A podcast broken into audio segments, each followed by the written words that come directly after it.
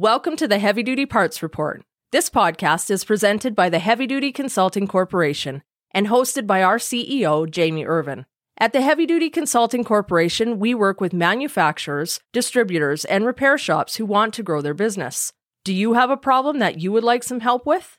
We have developed fault codes for heavy duty parts businesses, just like they have for commercial trucks. Find out how many fault codes your business has and how you stack up against dozens of other heavy duty parts businesses. Head to heavydutyconsulting.com and schedule a meeting with us today. All right, let's start this episode. You're listening to the Heavy Duty Parts Report. I'm your host, Jamie Irvin, and this is the show where you get expert advice about heavy duty parts that keeps trucks and trailers on the road longer while lowering cost per mile.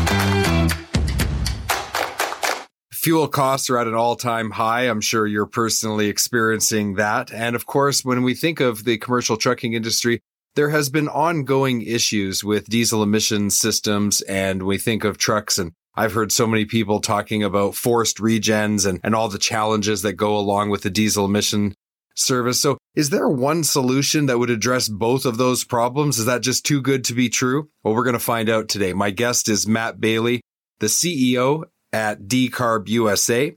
He's a passionate uh, diesel head, third generation diesel injection and turbocharger professional.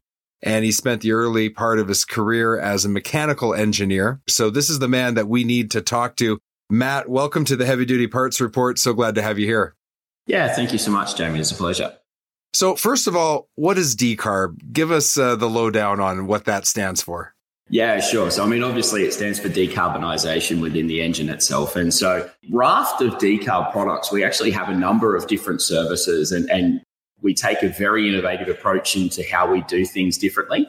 Um, and then, obviously, we, we actually package them up in a preventative maintenance program that's sort of prescribed by fleet and, and their requirements. All right. So let, us talk a little bit about a couple of the benefits that we were alluding to in our intro, because these are real issues. So let, let's start with fuel.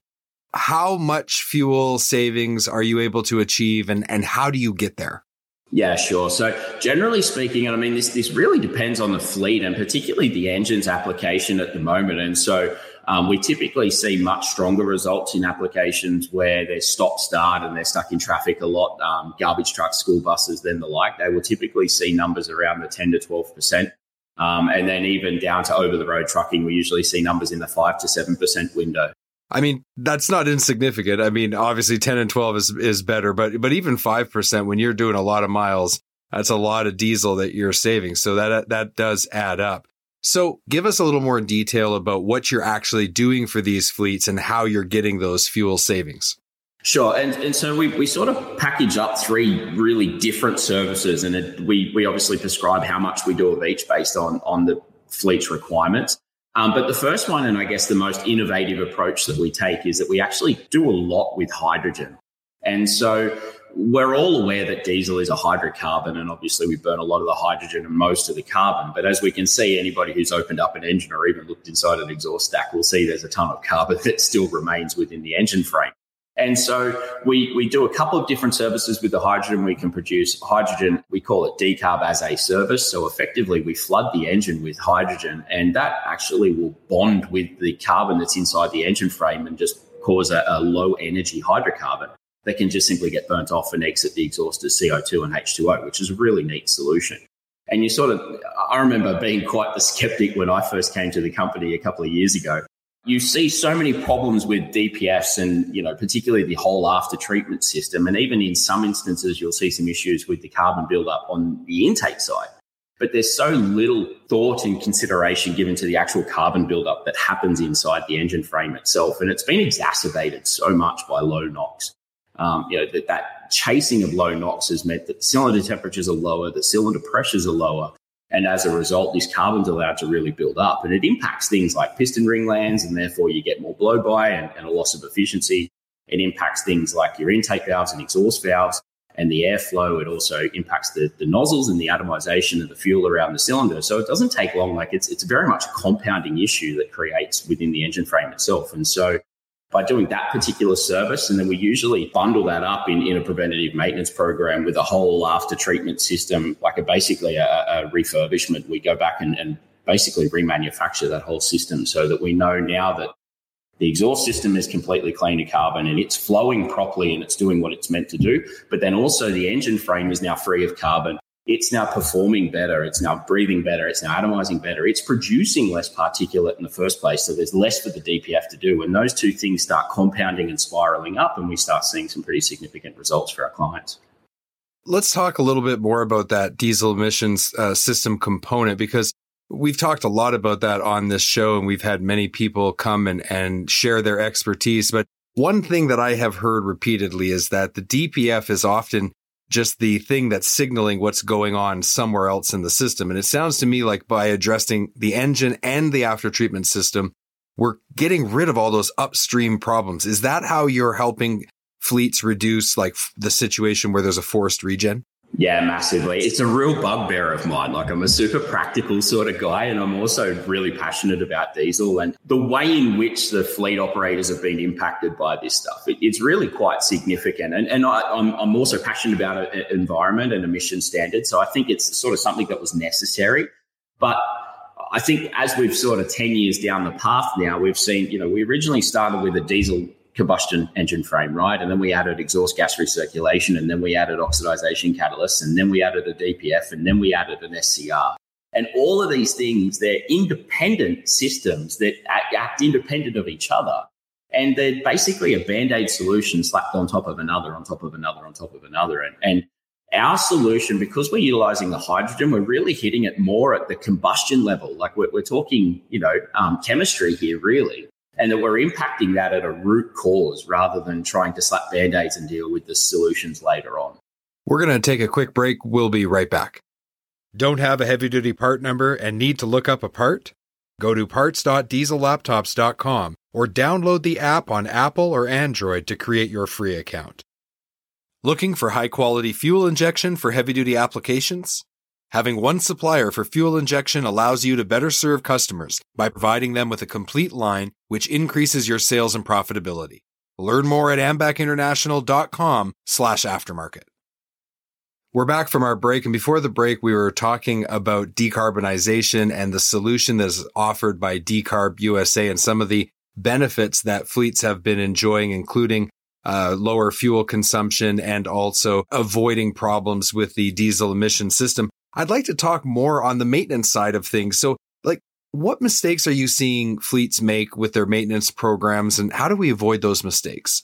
Look, I think the biggest thing is that the, the biggest thing that we see personally is a lack of data. There, there's a lot of fleet owners out there that, that they will try certain things, but there's a lack of data that's backing up and supporting that evidence. And I think one thing that we're really pushing towards is that data analytically approach so that we're dealing with the solutions we're doing tests and then we're doing a, a, very strong comparative and we're basically you know getting a strong before and after to validate the results.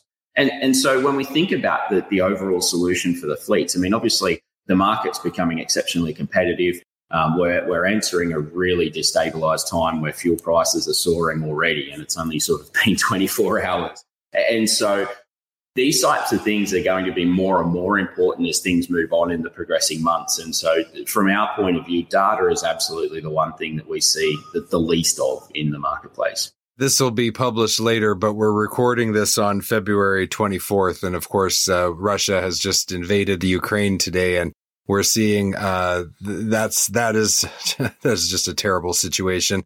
And yes, it is de- destabilizing everything globally. So by the time this airs, we will see what the full impact of that is going to be on, on the global economy, on geopolitics and uh, politics and all of those kinds of things. But certainly as we look to the future, I, I like the idea of using data because I go back to one of those old adages. You can't manage what you don't measure. And so throwing parts at the problem. And I think that's been the, one of the big frustrations, but for a lot of commercial vehicle owners is for years now, they've been replacing DPFs. They've been replacing diesel emission system components. And, and that's, that stuff's not cheap. And, and they're just throwing parts at the problem and not really getting to the root cause and not addressing those root causes. So what you're saying is, is that by bringing in a lot more analytics, you're able to actually measure what you're doing and see whether or not it's making any kind of measurable improvement. Absolutely. I think, you know, data is one of our core values here at our company, but I think it, it, transcends everything. I mean, ultimately, if you can measure it, you can validate what you've done one way or the other. And it could be, you know, a whole raft of different um, activities rather than just what we're doing, for example, such as driver behavior and so forth. All of that stuff, if you've got the right data, you can be making very, very well informed decisions on how you're impacting your behavior to improve your operation and, and ultimately your bottom line, right? That's what it's all about. Yeah, well, let's talk about that for a minute because one of the things that um, a lot of companies they will focus on features and benefits of their products and services, and they'll talk about the the benefits and they'll show kind of the the economics of that. But what about doing nothing? What's the economics of of doing nothing? Because I've got a big concern when I look at fleets and they aren't being proactive in this regard or in other places with their maintenance program it's having a cost, but it's just not necessarily registering in the same way as, like, for example, the purchase price of a product or service. Yeah, it's one of those things where the benefits of what we're doing, I mean, one of the main things that we sell is really the, the fuel economy benefits because that's the biggest thing most people are concerned about. That's something that they're chasing. But ultimately, the other two main side effects that we have is that we improve uptime quite significantly. I mean, a lot of people would be doing DPF and after treatment systems on a 12 month cycle, but if we can get to the root cause, we can actually extend that out to 24 or even 36 months. So that's quite, you know, when you're talking uh, 24 at least 24 hour turnaround on the DPF, you know, you're talking about an uptime improvement of at least two days right there. But then, of course, because the DPF is flowing better, there's less particulate in the first place, there's less force regens, there's less regens in general. So the truck is, you know, you're not parking on the side of the road and doing that, you know, horrid 45 minute thing where the, the fumes and everything are going all over the place. It's, it's not a very nice environment to have to be in. And then on the other side is obviously the maintenance benefits and, and, cost benefits there. So it's, you know, it's, yes, it's fuel economy for sure, but then it's also the improved uptime of the vehicle and it's also reduced maintenance costs on the back end of it. So realistically speaking, we, the, the fuel economy is the easiest to validate. And so that's what we chase when we do our client stuff. But obviously when we're doing the data, we're obviously also trying to build up the total business case for what we're trying to do. And I think when you start looking at that total business case, you start making quite a significant impact. I mean, obviously not that you know 10% reduction for for a city truck is is insignificant i mean it's very significant but then when you start compounding all the other benefits on top as well you start getting to some very big cost per mile differences and you don't want to be on the wrong side of that ledger if your competitors are, are playing in that space total cost per mile and lowering the total cost of operation is the name of the game You've been listening to the Heavy Duty Parts Report. I'm your host, Jamie Irvin. We've been speaking with Matt Bailey, the CEO of Decarb USA.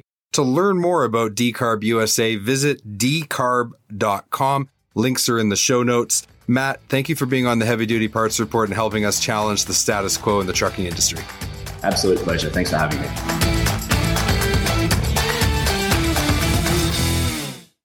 HDA Truck Pride is the heart of the independent parts and service channel. They have 750 parts stores and 450 service centers conveniently located across the US and Canada.